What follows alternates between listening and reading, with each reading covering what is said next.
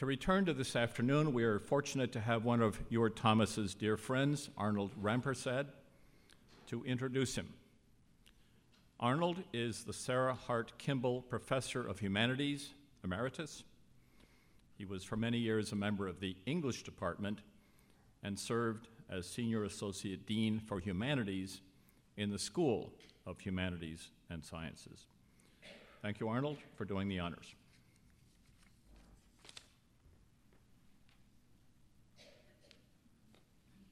Thank you very much, David. Thank you. Uh, I have to um, confess that uh, a lot of what I'm about to say is contained in the handout that you've received. So I hope you haven't yet had a chance to look at the handout. So a lot of what I say will then seem to be almost revelations. Um, Ewart Thomas is obviously that rare individual who merits not one but two introductions when he speaks in public. Otherwise, David would not have asked him to choose an additional person uh, to help introduce him here. In any event, I'm happy Professor Thomas asked me to be that second introducer, which is the way I prefer to see myself tonight, uh, this evening or this afternoon, because there are few colleagues for whom I have as great a respect. I first met Ewart um, and Odette in 1973, almost uh, 45 years ago. Uh, I'd come to give a job talk as an early term assistant professor elsewhere, UVA, and he had been here in psych for over a year, just over a year. Uh, I hope he will tell the story himself about coming here from the sweltering winter in, in Ann Arbor um, at, uh, and uh, driving up, uh, riding up a car, with a, in a car up Palm Drive and seeing Mem Chu ahead of him and the hills in, in the background and falling in love with Stanford, absolutely. I think he said, not, he was not the first person to say it, this is the place.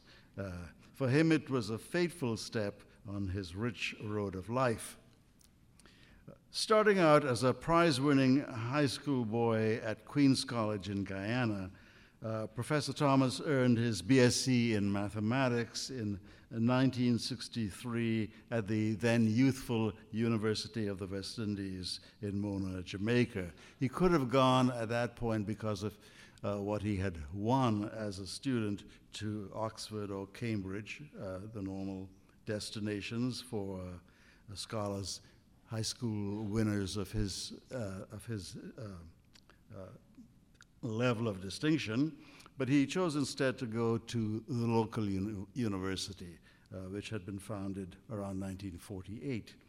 Anyway, four years after uh, earning his BSc in maths at um, UWI, uh, he completed his PhD in statistics at the University of Cambridge. After further study at University College London, he made the momentous decision to leave the UK and seek an academic position in the US. I'm sure he will tell us something about that, at least I hope so. He landed at Michigan, where Stanford's eager recruiters found him in their search for worthy candidates for its already celebrated psych department. Stanford was different in those days, uh, 1973 74, as most of you can recall. The quad was not yet tiled over, made ready for fundraising events, uh, but still dirt and gravel, which I think of as a wonderful look, uh, a more authentic look than the tile. Uh, the, the, oval was not manicured uh, lawn, but bush. Uh, maybe not so wonderful. These were part of Stanford's antique charm, but I'd say that not all of Stanford's antique charms were truly charming or truly appropriate to a university on the rise and a nation in, in a state of change. Arriving at a critical juncture in its history, Professor Thomas proceeded to play a notable role in assuring that the goals of liberal change pursued by a succession of wise presidents and other Stanford University leaders were achieved with minimum pain and maximum effectiveness. The number of faculty of color was small, even minuscule, but by design its quality was high. In this forward looking and challenged uh, company, Ewart Thomas was an excellent fit. He was a poised, compelling presence both within psychology but also in the larger university. Because of the quality of his mind and his work, he stood out. Uh, in 1983, he became chair of his department.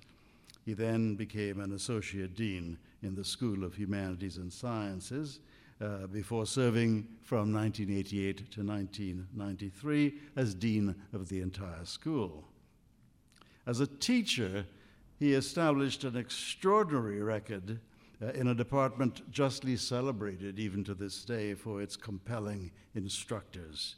Uh, over the years, thousands of students, most of them majoring outside psychology, attended his finely constructed gateway course in statistics. He would have 400 in one year. I think I had 400 over my 40 years.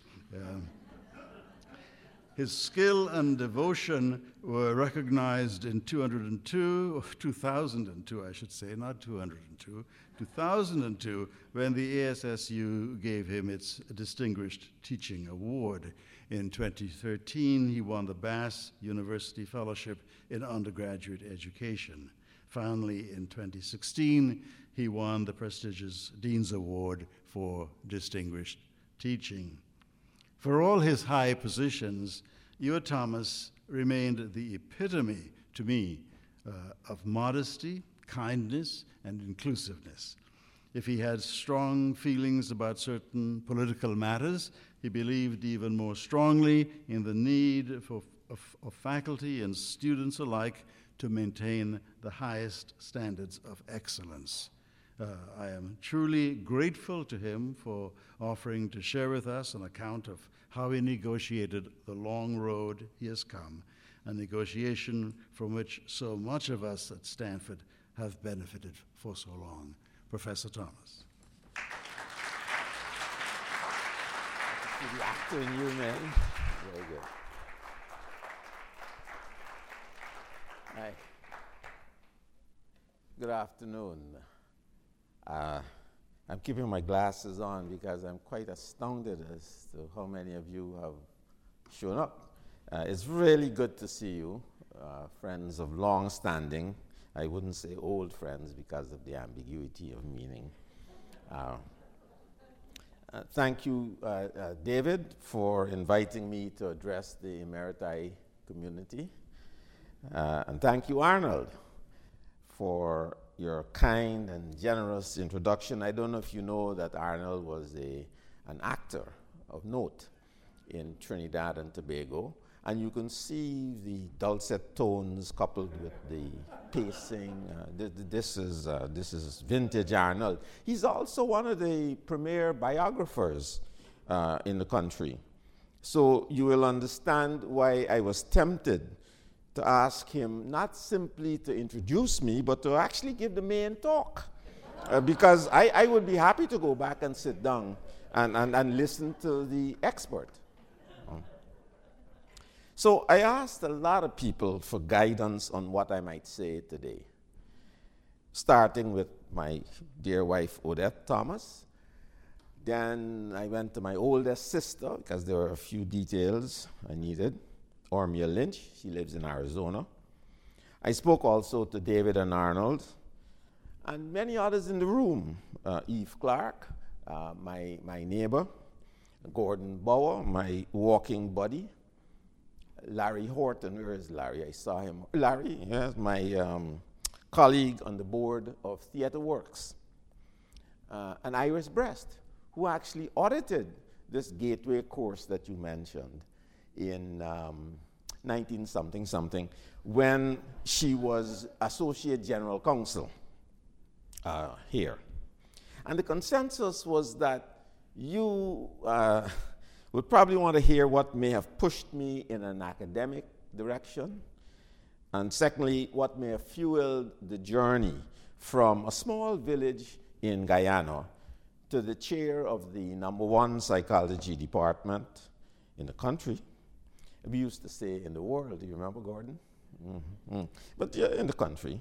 Because the Europeans have a funny approach, a more philosophical approach to, to, to, to, to psychology, whereas we believe in behavior and measuring stuff, you know. And that suited my, my orientation. Anyhow, best department in the country to avoid, uh, you know, thing. Uh, and then uh, to the Office of Dean of Humanities and Sciences uh, at Stanford, USA. So I've titled my remarks Vryheid Village, Guyana, to Stanford University, USA, Tentative Reflections on the Role of Chance and Helpful People. The tentative is there because I find that mining my life for insights is difficult, given that I have no training for it, uh, and because I'm never sure that I know the full context of past events. Sometimes, therefore, insights have to be revised in the light of new information, usually from older relatives and colleagues. Let me illustrate this point with the story of how I got hired uh, to Stanford in 1972. I arrived at the University of Michigan as an assistant professor in the summer of 1970. And that same summer, I went to a conference in mathematical psychology, which was my area of research. At the conference, I met Richard Atkinson, we call him Dick Atkinson, who was editor of the Journal of Mathematical Psychology, and he was chair of the department at Stanford. I had a paper on the review at the journal, and so that was the basis for good discussion with uh, Dick and myself. The next summer, I again met Dick at a conference, uh, and then in November, I was invited to give a talk at Stanford.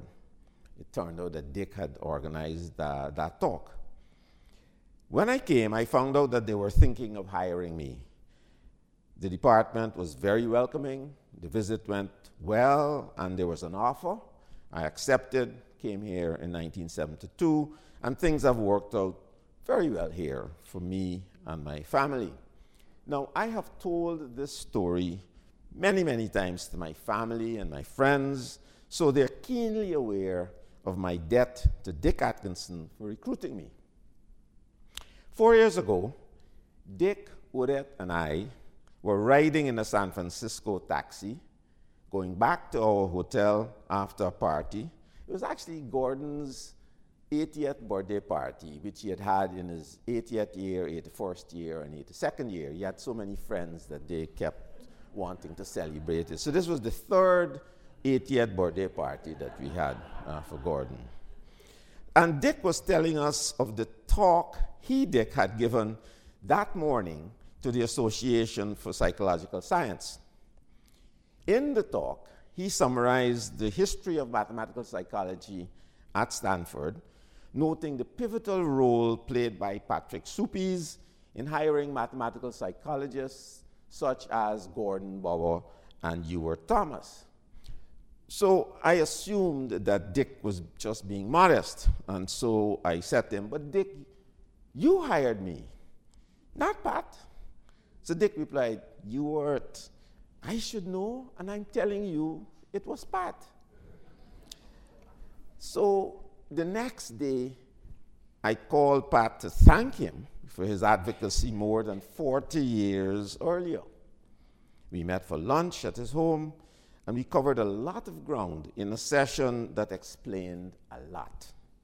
Also, the session could not have been more timely, happening as it did just four months before Pat's death. Some of you know that philosophy was Pat's home department, but he was a vital presence in psychology, economics, education, and statistics. And even though he was not in my department, I always had the feeling that he was especially interested in my career. And now, after that lunch, I understood why, and I could connect a few of the dots. For example, soon after I came here, he encouraged me to join a project on teaching mathematics and logic to kids using uh, computers. This was at his company, Computer Curriculum Corporation. Alas, with the myopia of youth, I declined. Then, years later, he encouraged me to submit my work on fairness to the first issue of Social Choice and Welfare, a journal devoted to social choice and welfare issues, and of which he was a founding editor. Of course, the thing got published because Pat sent it in. Then, even later, after he sold his company, CCC, in the early 1990s for many millions, this is the same company, by the way, I had spurned 20 years earlier. He donated a significant amount to fund a suite of endowed professorships in H&S. I was dean at the time, and so we had a few meetings with the lawyers for both sides to sort out the details of unit trusts and related issues. And throughout these exchanges, you couldn't really call them negotiations because Pat was giving the money. I had the sense that he wanted me uh, to, to, to, to, get more credit than I deserved for this unprecedented uh, gift. Now, after my initial surprise at learning about Pat's role, I was happy that Dick told me about it. And this led me to think about the people who might not be our direct helpers, but who can give us information to properly understand our lives. I want to call these people our meta helpers, for without the wider context they provide, no amount of unaided reflection will get us to the truth about our lives. So, in this sense, my reflections this afternoon are subject to revision through future input from my meta helpers, some of you of whom are in the room. So, with this disclaimer out of the way, let me go back to Vryheid and recall some of the many helpful people and chance events that have shaped my life. There were seven of us children in my uh, childhood home at Vryheid, six sisters and I. And we remember it as a happy home. Our mother was the warm, easygoing parent, and our father was the disciplinarian. They both insisted on fair play and respect for each other and for everybody else in the village. This was one of those villages where if you don't say good morning, they tell you, you know, little boy, why you don't say good morning, or they tell your father that this, you didn't say good morning and that's an occasion for discipline. He was a headmaster at a primary school in a nearby town. He insisted on Saturday lessons in arithmetic and grammar. We had to use the Queen's English whenever he was at home. When he went away, now you could talk like you want to talk. And I remember my father being quite zealous in responding to my behavioral transgressions because, as he put it, he didn't want me to become an educated rascal. He had that concept, and, and, and this was the last thing Ewart was going to become. And he was going to. When I was nine, I took the scholarship exam under my father's instruction. This exam is also called the 11 plus or the common entrance exam and it determined who would get the handful of scholarships to attend Queen's College in Georgetown, the best high school in the country. I failed the exam, whereupon a group of my father's friends, all of them black headmasters, descended on our home to remonstrate with my father. They were focused, these, this group, on their sons much more than on their daughters. And they had an informal principle that nobody should coach his own son for the scholarship exam. So they told my father, Do you see now why you shouldn't coach your own son? I failed the exam. One of them, Mr. Henry, then said, Arthur, you prepared my son for this exam.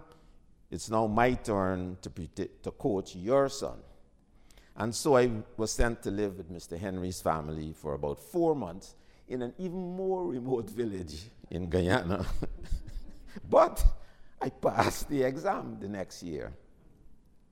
After the results came out, my father told my mother that he didn't have any relatives in Georgetown. Remember, he was a country boy, and there's this suspicion of things complex in the city, and he felt that um, I couldn't handle it, he couldn't handle it. He didn't want me to live with strangers.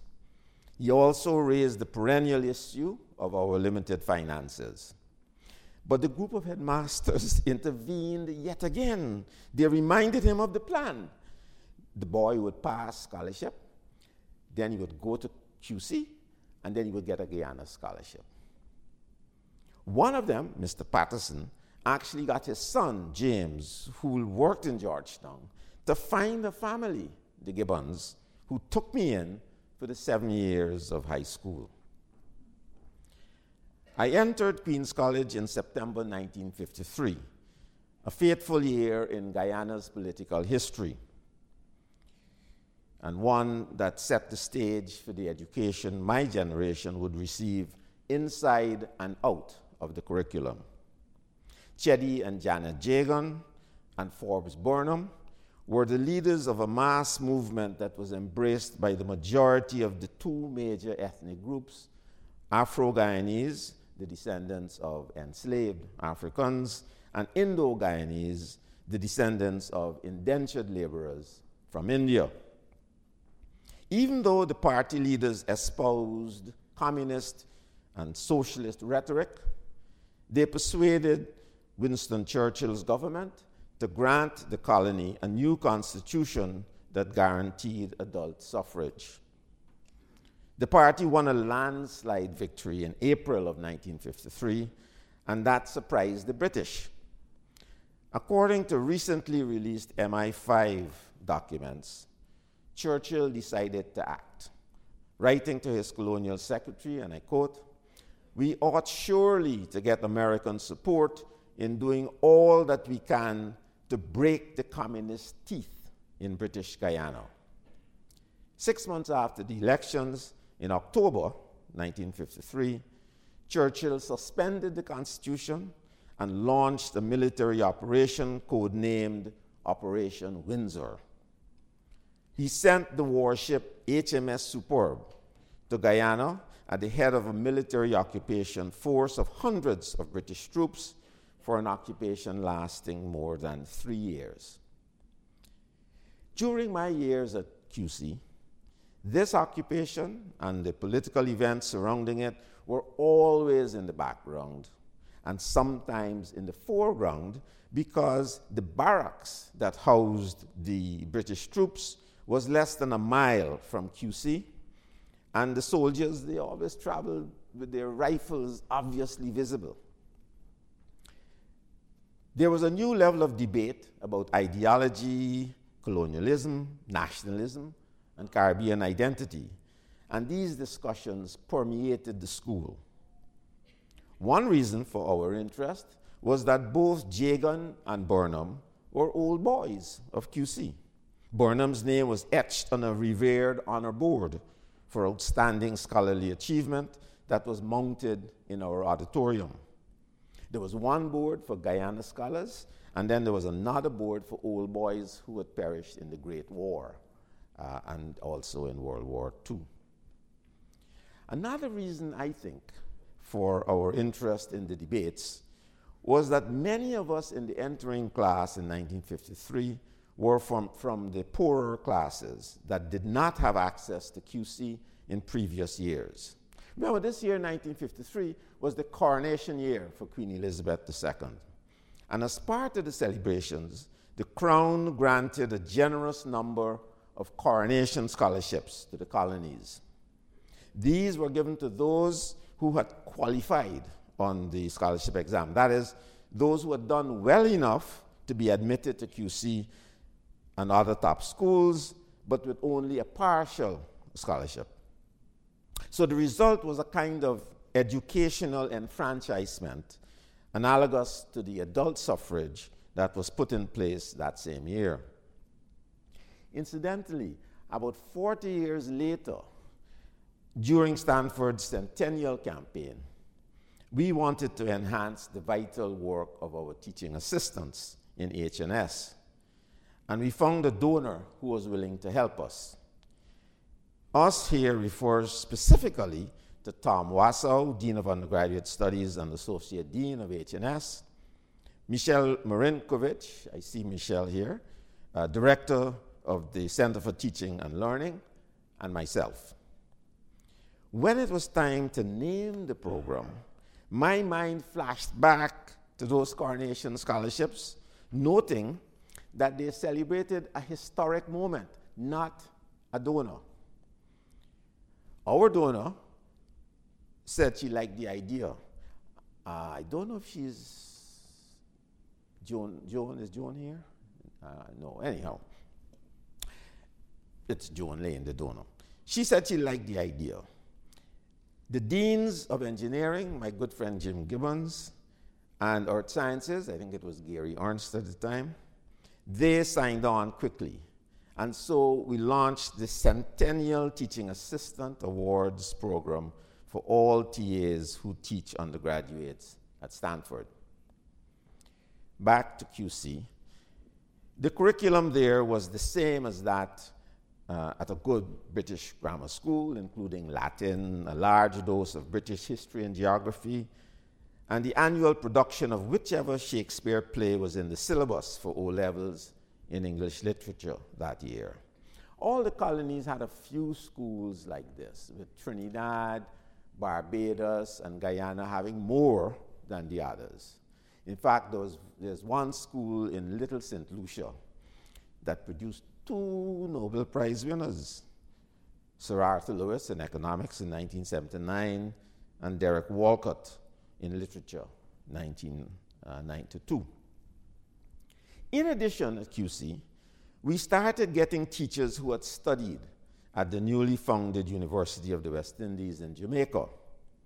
One of them, Mr. Moore, taught us West Indian history, even though this was not a subject on our O levels exam.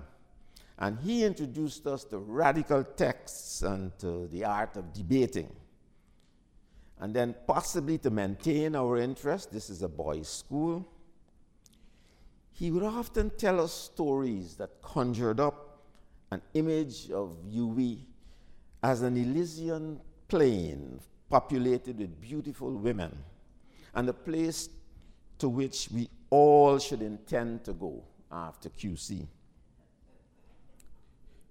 In the year leading up to O levels, the principal, an Englishman named Mr. Sanga Davies, felt that I was good enough at mathematics that given some extra instruction in physics and chemistry during that year, I would be able to jump from the classical stream to the modern or science stream without missing a beat.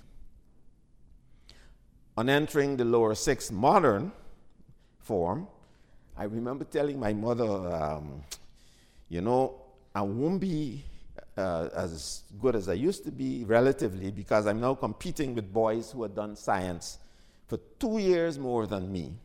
And therefore, she should expect me to play somewhere around 10th in a form of about 30. That's how we were very good at placing ourselves because we used to be ranked frequently, and you knew who was number one, who was number two. This is a, a Caribbean thing, in those days at least. As I said, we used to be ranked every half term, and the top three students in each form would be named at a plenary assembly, uh, I think it was Wednesday mornings. At the first half term, the principal got to lower six modern and reported lower six modern first, EAC Thomas second. Well, I couldn't hear much else. Such, such was my shock. it turned out that I figured I would get a B in pure mathematics, but Mr. Whitaker gave me an A, and that makes a lot of difference in their standings. When I went to his desk that day to pick up my exercise book, was a pink. Pink was mathematics, gray was Latin, and so on. To pick up my exercise book, he said to me, Thomas, this may not be the grade you deserve, but it's the grade I think you're capable of getting. so now, coming first among boys that we refer to as the science dogs, coming first was a big deal. And on my way back to my desk, I remember telling my smiling self that I was not going to let Mr. Whitaker down. This was the first time that I remember planning to excel at mathematics and actually taking extraordinary measures to do so. For example, we used to get our textbooks free from the school. You didn't have to pay. But I heard that the math textbooks they were using at the Catholic high school, St. Stanislaus College, were much better than our textbooks. As luck would have it, the sister of a friend had bought the books, and then she changed her mind about doing A levels, and so she wanted to sell the books, and she was going to give a discount. So I did something I'd never done before, which was to use my precious savings from, you know, two, I used to get $2 a month from my father, and then I used to run errands for the home that I stayed at, and you'd keep the change. And I think they were deliberately generous in using large notes for me to go and pay a bill. so the change would be a dollar and so on. You know. so, so I had some money. I used these savings to buy the books. Then we had a classmate named Kunar. He had a father who went to London on long leave. That was a system where civil servants would get six months leave towards the end of their career and they'd go to, I always went to London. You didn't go to New York. I don't think they would pay for you to go to New York. Uh, so he went to London and he would buy past A level papers, exams at the Senate House in Bloomsbury. Some of you might know that place. And then send them down to Guyana. I heard about this. And so I worked out an arrangement with Kunar whereby he would lend me these past exam papers, and in return, I would show him my solutions whenever he couldn't get out a problem. we became good friends as a result. Uh, he actually trained as a geophysicist. Uh, only two months ago, a mutual friend emailed me to say that Kunar went back to QC to address a conference on the Guyana Shield oil reserves that Exxon found a few years ago. I don't know if you know, Rex Tillerson is a very popular guy in Guyana. And the day that he was uh, appointed uh, Secretary of State, he was supposed to be in Guyana that same day to, to uh, sew up this arrangement uh, that Exxon has with our uh, huge oil reserves. Anyhow, Kunar was, he's an expert, and he was talking about uh, how we should approach uh, these oil reserves. In fact, I see Roger Noel, and Roger had helped me prepare for meeting the Minister of Economic Development last November. I want to thank you for that of course, the minister said, Thomas, man, go back to California. We want you to be living here in Guyana to take you seriously. And that, that was the outcome of that. But still, it was good to be able to, to tell him what the experts at Stanford think about um, uh, saving, national savings of, of oil uh, revenue. So Kunar started his talk. And sadly, according to this email, less than five minutes into the talk, he had a heart attack right there in the auditorium of our alma mater. We, we're still trying to figure out what to make of the symbolism. Let me say two other things about QC and then we have to move on. The first is that there was another influential math teachers, teacher, Mr. N.E. Cameron, an Afro Guyanese. He was the Guyana scholar in 1921 he went off to read mathematics at Fitzwilliam College in Cambridge, and he graduated as a senior optime, which means second class honors, in 1925. When he returned to Guyana, he wasn't allowed to teach at his alma mater because of the color prejudice that is endemic in the Caribbean. And so he started his own high school. Eventually, he was hired at QC, and what I remember most was his telling us you, you, you have to have a literary flair when doing mathematics. He meant that mathematical symbols stood for words and phrases, and that therefore a mathematical proof should read like proper logical English. And if it's ungrammatical, almost certain you're talking nonsense. That was his approach. I have tried to pass on this precept to my students here, even extended it, extending it in my statistics class to say that beneath every correlation, there are always two or more interesting causal stories. I didn't believe in this truism, but laziness of saying, oh, correlation doesn't imply causation, and so I'm not going to give you a causal model. I said, no, no, no, that's intellectual laziness. I want to see a causal model. So I would give students extra credit on, quick, on quizzes, up to, say, 1 or 2% of the points, for inventing such stories after their calculations, no matter how implausible they might be. The last thing about QC is that our principal, Mr. Sanger Davies, was a Cambridge man. And he had a good friend, Mr. Welford, who was the senior tutor at St. John's College.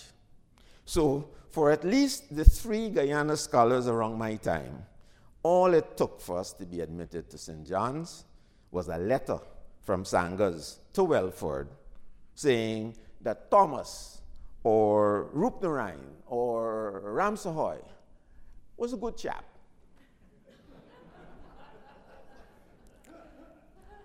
but Cambridge couldn't compete with the glamour and immediacy of the Elysian field that had been beckoning from Mona, Jamaica for about four years.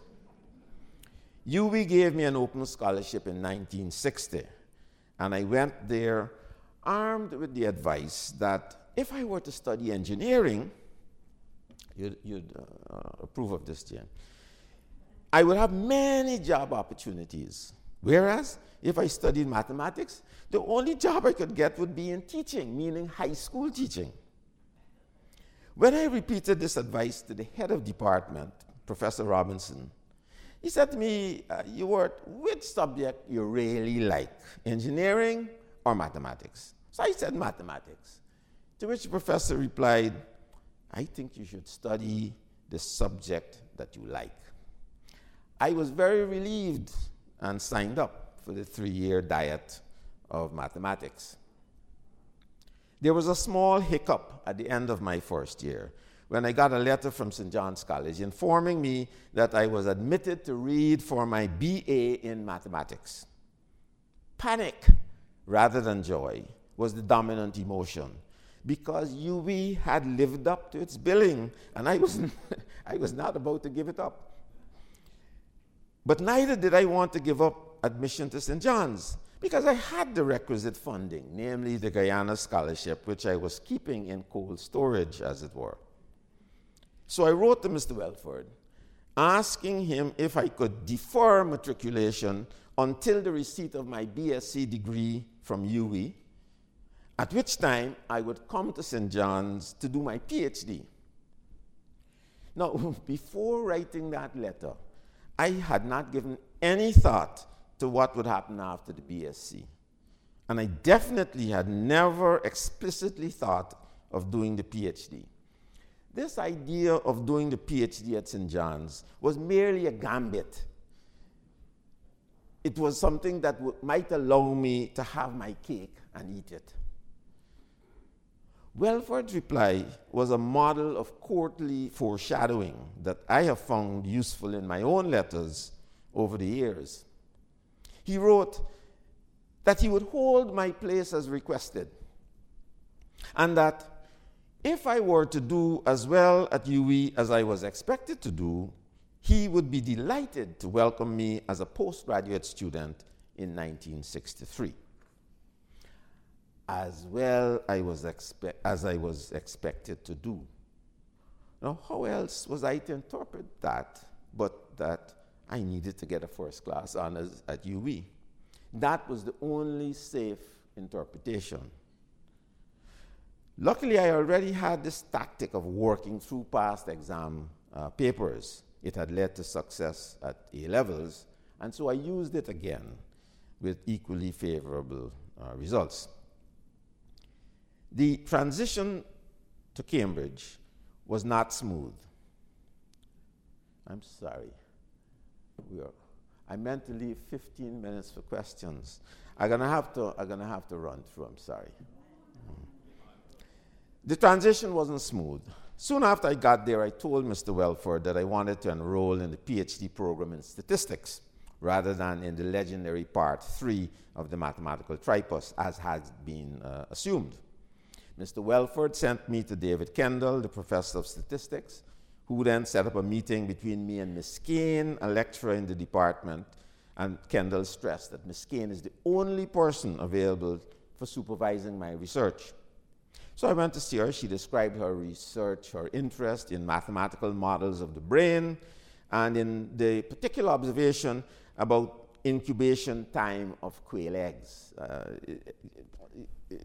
if you're interested in measuring the time it takes for a nest of fertilized eggs to hatch, uh, you could put uh, a fertilized egg two days after the, the original nest started, and that late egg hatches the same time as the rest of the eggs.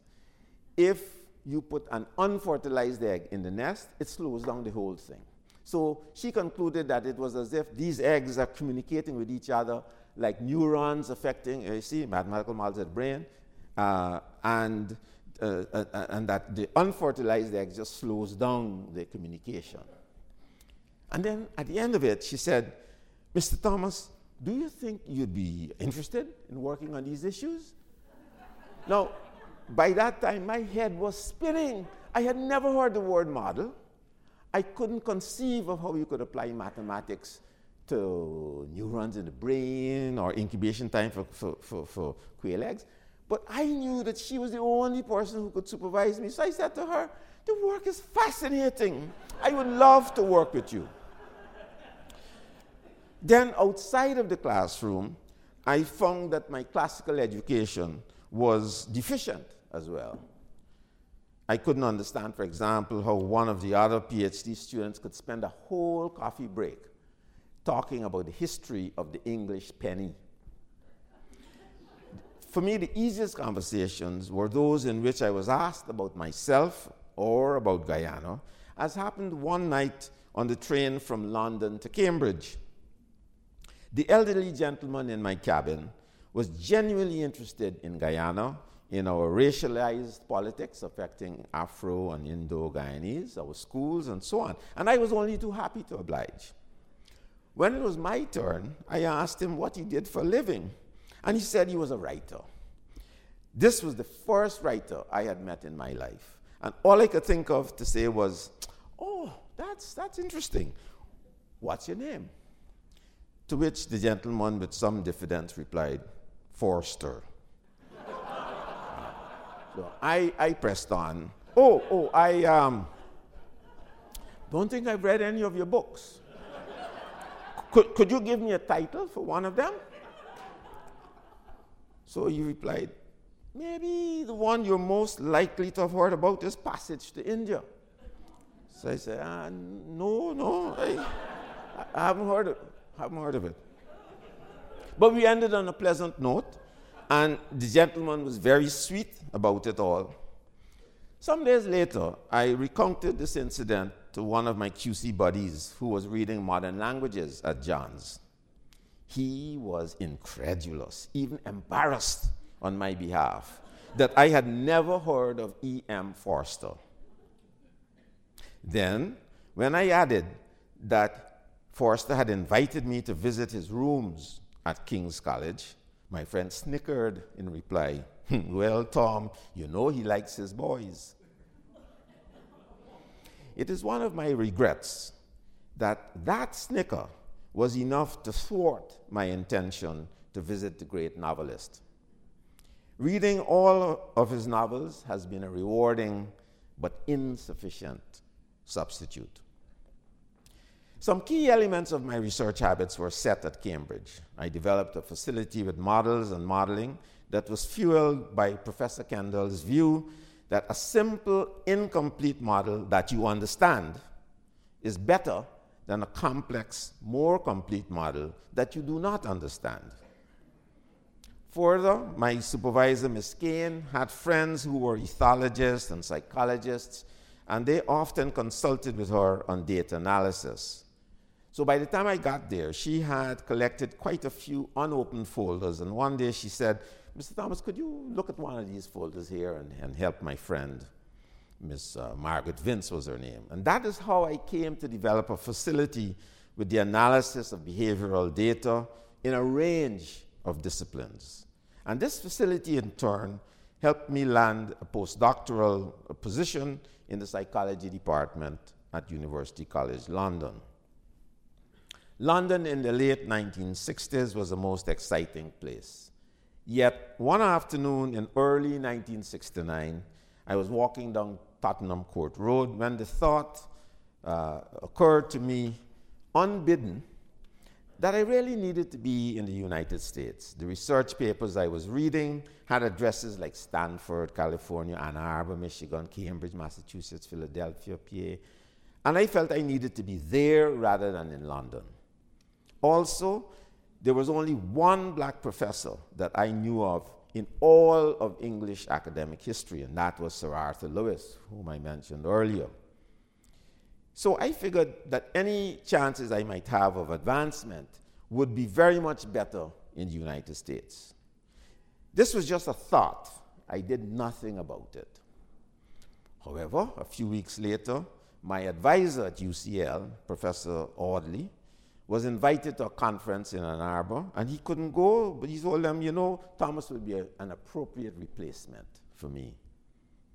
This was a stroke of good luck for which I was well prepared after that afternoon on Tottenham Court Road. I went to the conference, met uh, Dave Krantz and Jim Greeno, both professors at Michigan.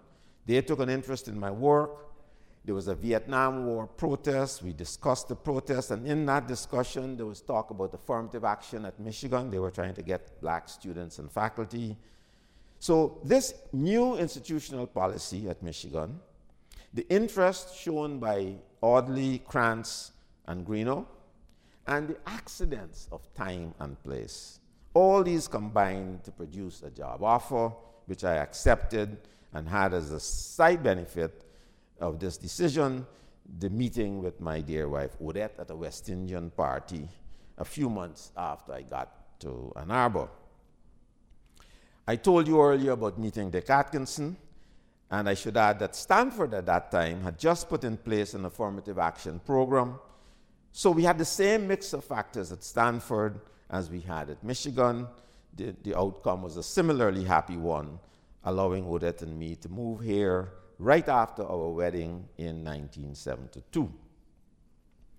On coming to Stanford, the breadth and quality of my research increased significantly through the interactions of the special collection of students and professors we have here, and through the constant support from my expanding family. And I swear there was also a, a change of address e- effect, whereby journal editors and other researchers I would meet at conferences took my ideas and me more seriously than when I was at Michigan. Uh, I swear to it. But I don't have data. So it'll have to remain a conjecture, not a theorem. I can give many, uh, I got some beautiful uh, examples, but I got to skip them. The, it could come up later because I don't want to overstate. I must go quickly. Yeah. Oh, keep going, not necessarily quickly. I could uh, uh, see. What, yeah, what was the meaning of this thing? You know?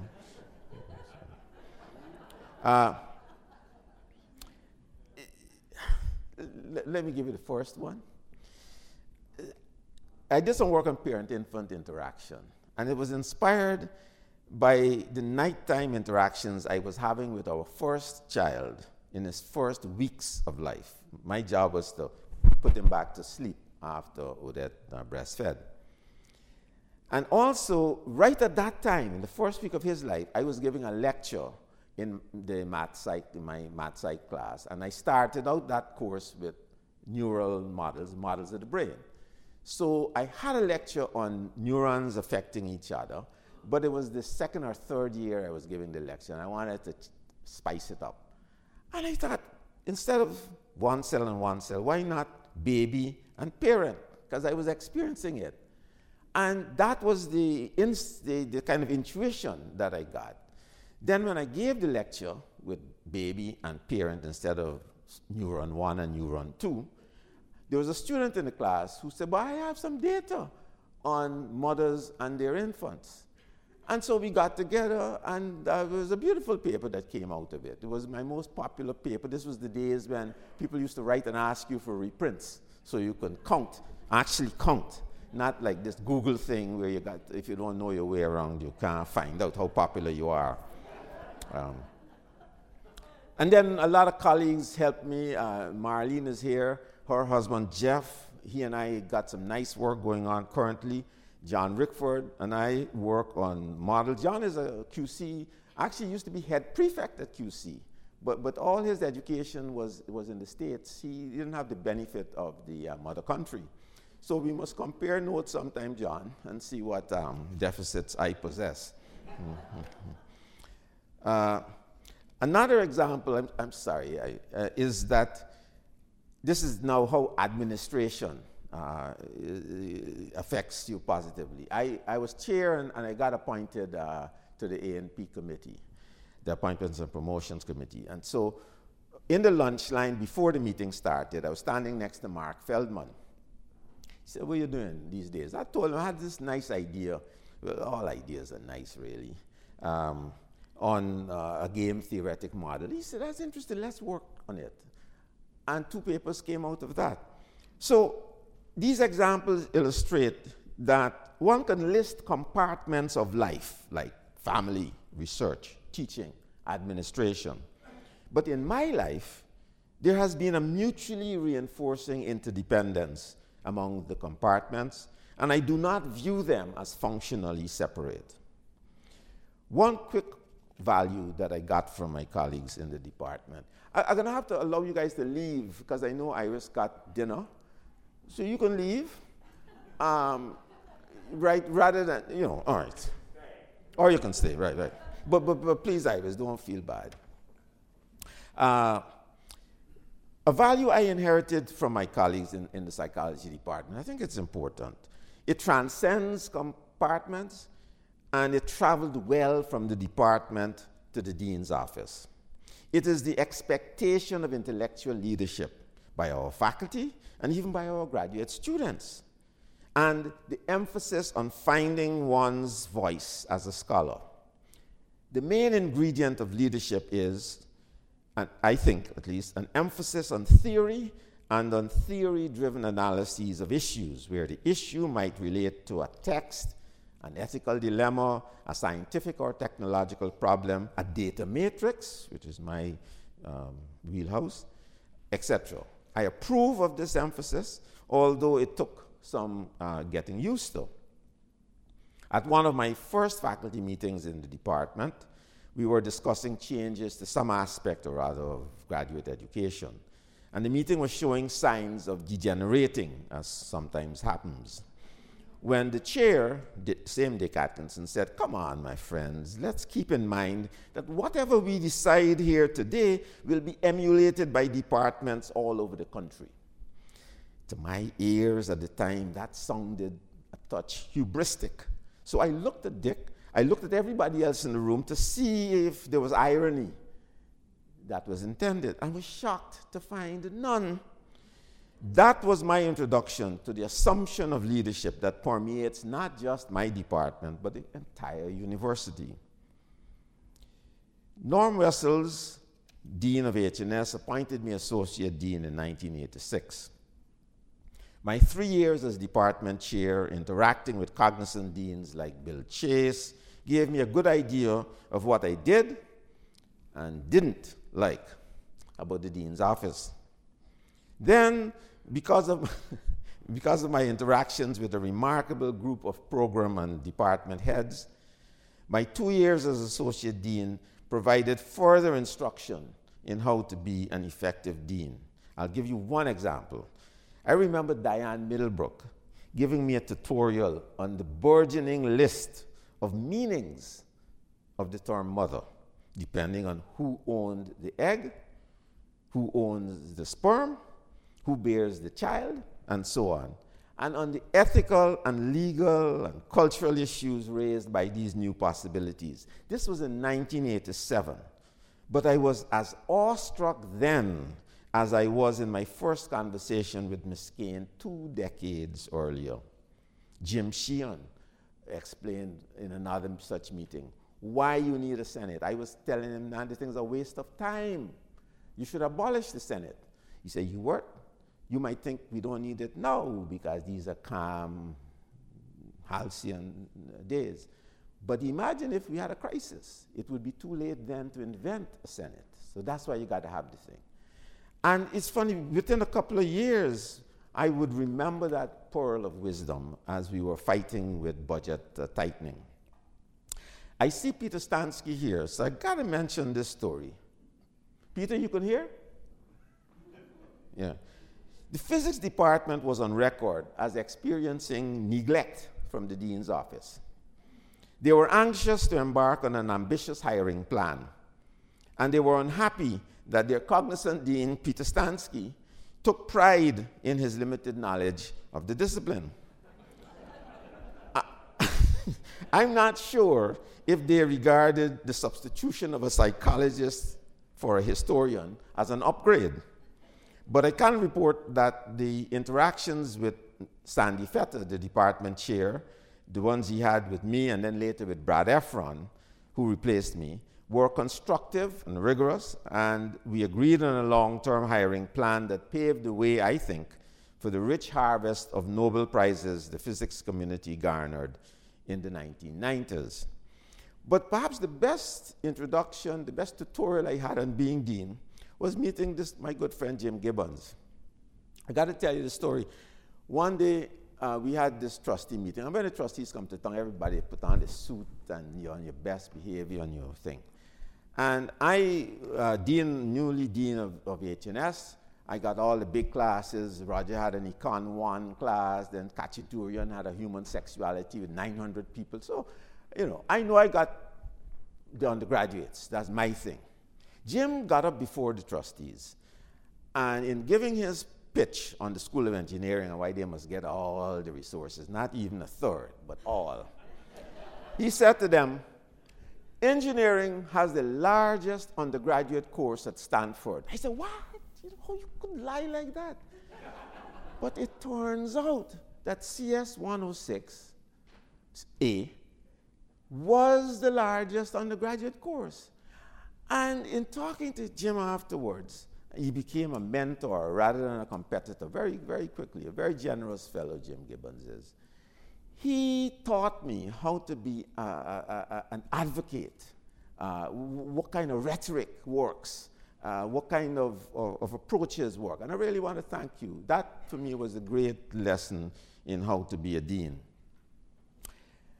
Uh, yes, please. No, no, try. So, one Friday, um, Jim Rosse called me, he was provost, uh, to come to his office in Building 10 there was an ongoing search for the replacement for Norm Wessells, uh, and I assumed that Jim wanted my input. Without any preamble, which was quite unusual. Jim was a, I think he was a Midwestern guy, very, very nice guy. But no preamble. He said, Ewart, I want you to be the next dean of H&S.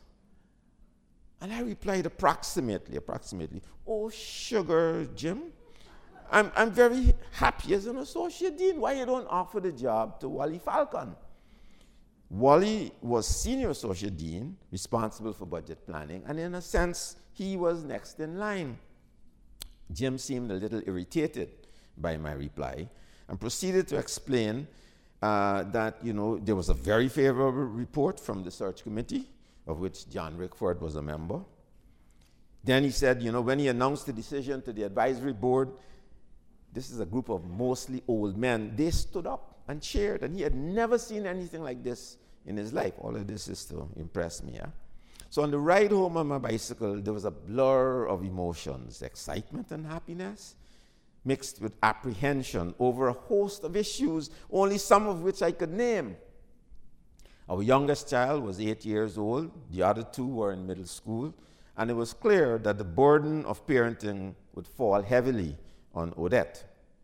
We talked about it most of the night, and by the time I left home the next morning to give Jim my decision in person, Odette was able to give me her full blessing uh, to accept.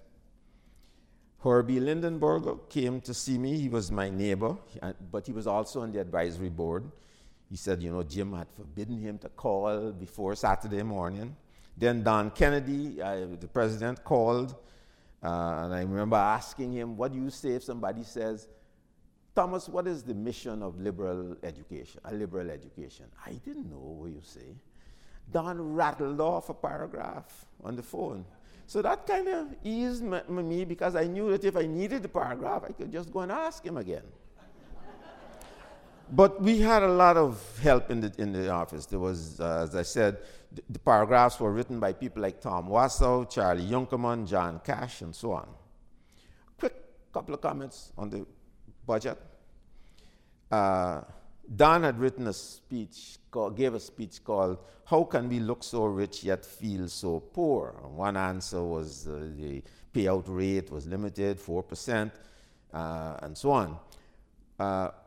But there was another uh, uh, possibility, and, and Jim Rosse insisted that he would only give us increases to the base budget if the new funds could be matched by cuts of existing programs uh, within the school.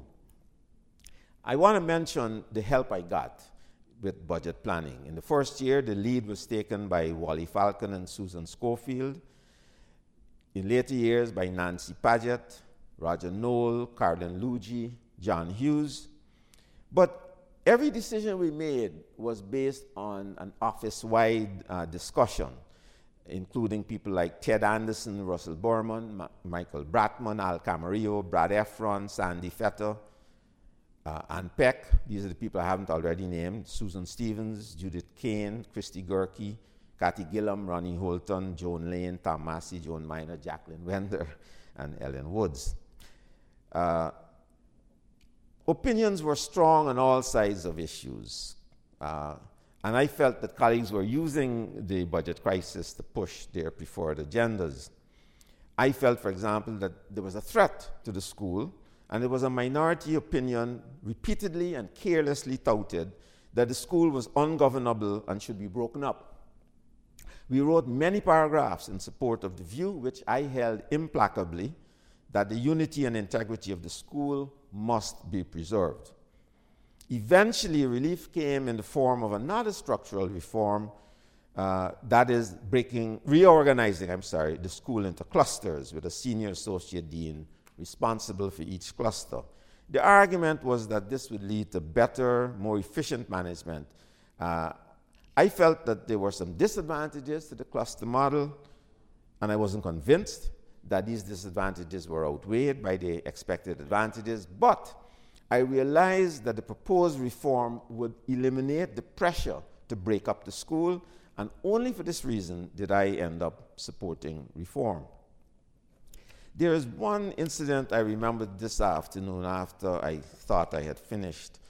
Uh, uh, which one should I choose? Oh, you know, we have a lot of principles in economics and uh, psychology for handling decision making in the face of uncertainty.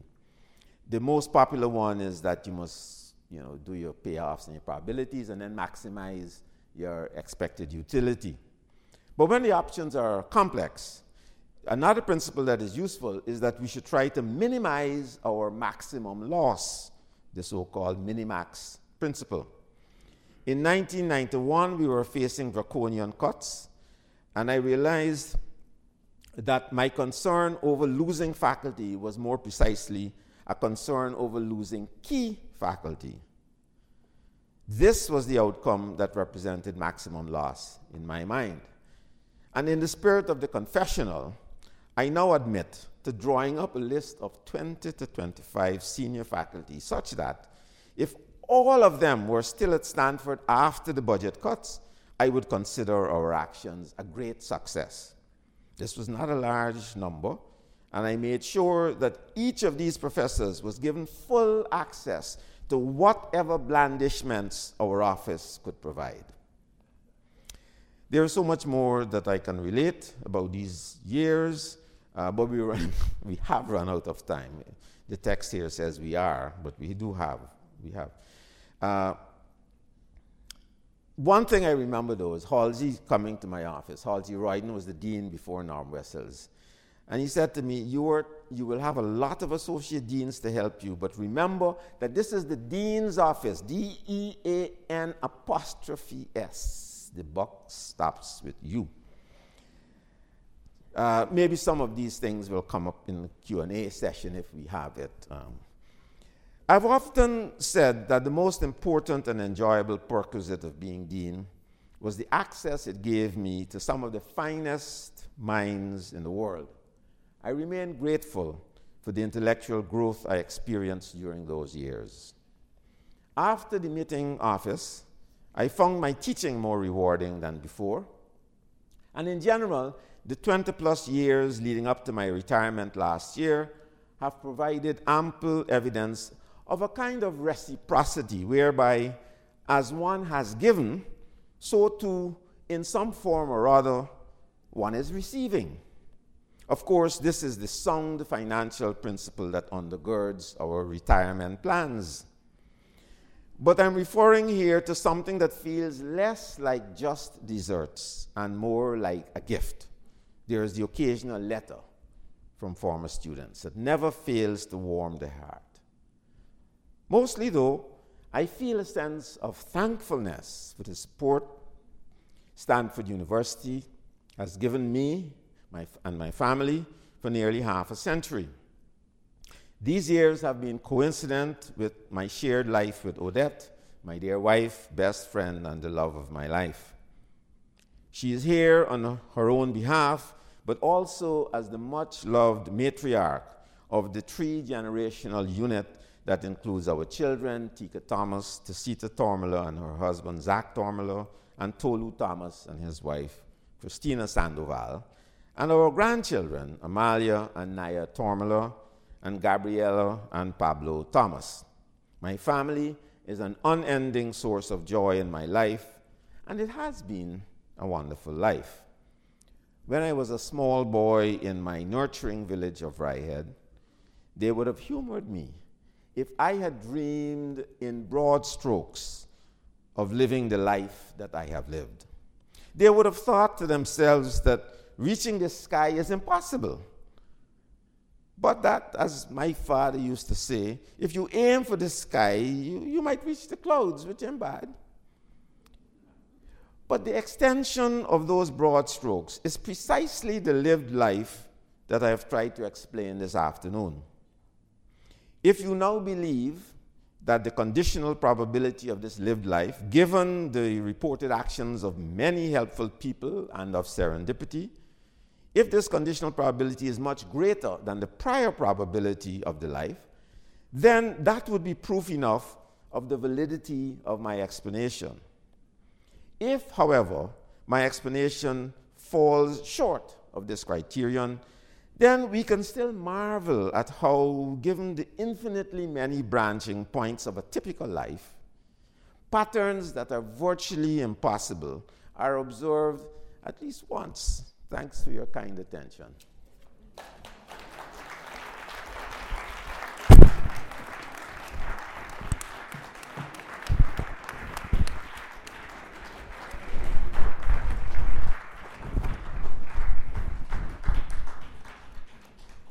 Thank you so much, Ewart, for a talk that is both brilliant and funny and insightful and full of anecdotes that, that people smile as they anticipate and experience it.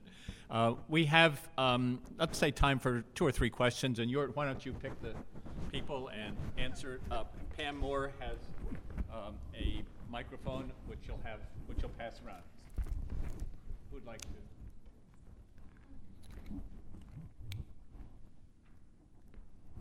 People are thirsty. John. Um, Professor Thomas, um, since you mentioned both Sangadevis and uh, places in school, the place you came in school, uh, it's not so much a question, but I wanted to make a comment.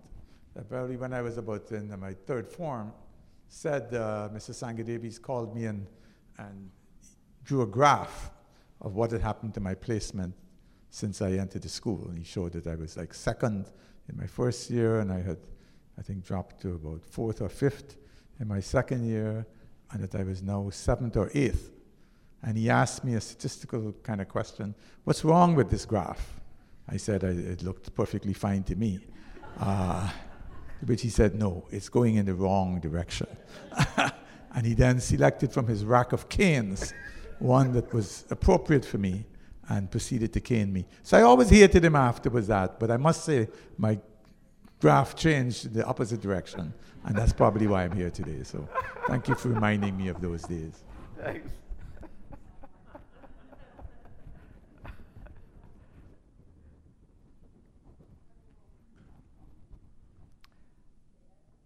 People are thirsty. I, uh, yes, sir.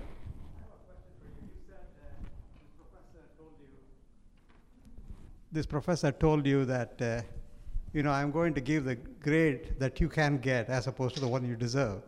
Have you ever done that yourself? Mm-hmm. And uh, yeah, yeah. It, it is pretty difficult to do, isn't it? No, no. Because what about the other students? No, it's not difficult. Tell me. I, I mean, um, we are among friends. Uh, nobody's going to jack me up in court.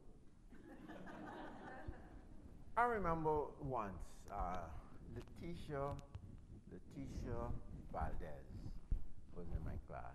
This would have been 77, 78. And uh, she used to sit in the front row, right there, in 040 in psychology. And some days she would come with a little baby. This is 9 o'clock. Every day we used to meet five days a week, 9 o'clock. Statistics. Uh, and so, you know, you gotta ask them how you do.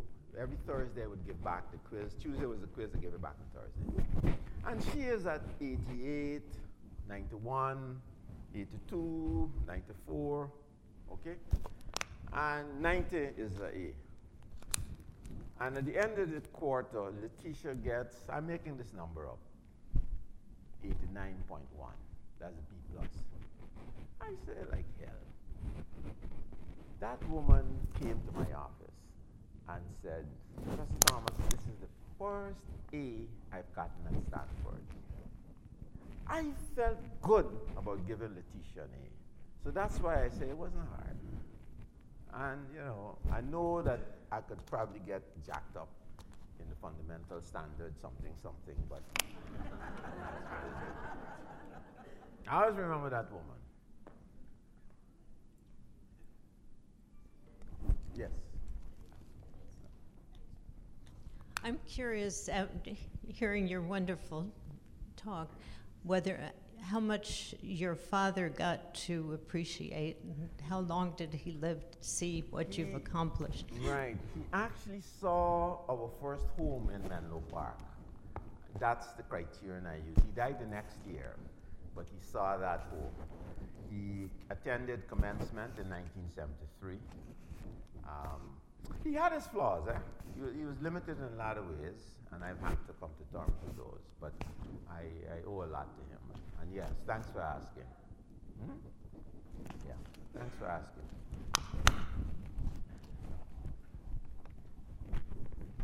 You said you were at the end of your talk that you love to receive letters from former students, and those of us who've taught have that experience of exultation when an unbidden letter comes our way from somebody who thanks us. Think of your own talk as as wonderful letters of thanks to all those people who taught you, mm-hmm. all the way from primary school on. I mean, it's just a, a letter of gushing letters of thanks to those people. They're no longer alive, but how wonderful it would be for them to be alive and to hear your. Uh, your your emotional uh, yeah. credit to them for the way they helped your own life to advance. And those in the dean's office. Uh, Roger and I used to tussle and fight and thing, you know, you know, but he's bigger than me, so at a certain point, actually. But without those, pe- that help in the dean's office, Al Camarillo, uh, Jim Gibbon helping me get, get access to the guy in Washington who had the railroad thing. He was an engineering guy, and Jim wouldn't want to loose me on him. But eventually, you know, we got a little something from him, maybe a chair. Uh, language corner, it was. yes, yes. Uh, so, so thanks to those people too. And thank you, Ort, Ort, and now we will have a lovely reception and, and meet our speaker. Well, that, was, that was- that was just terrific.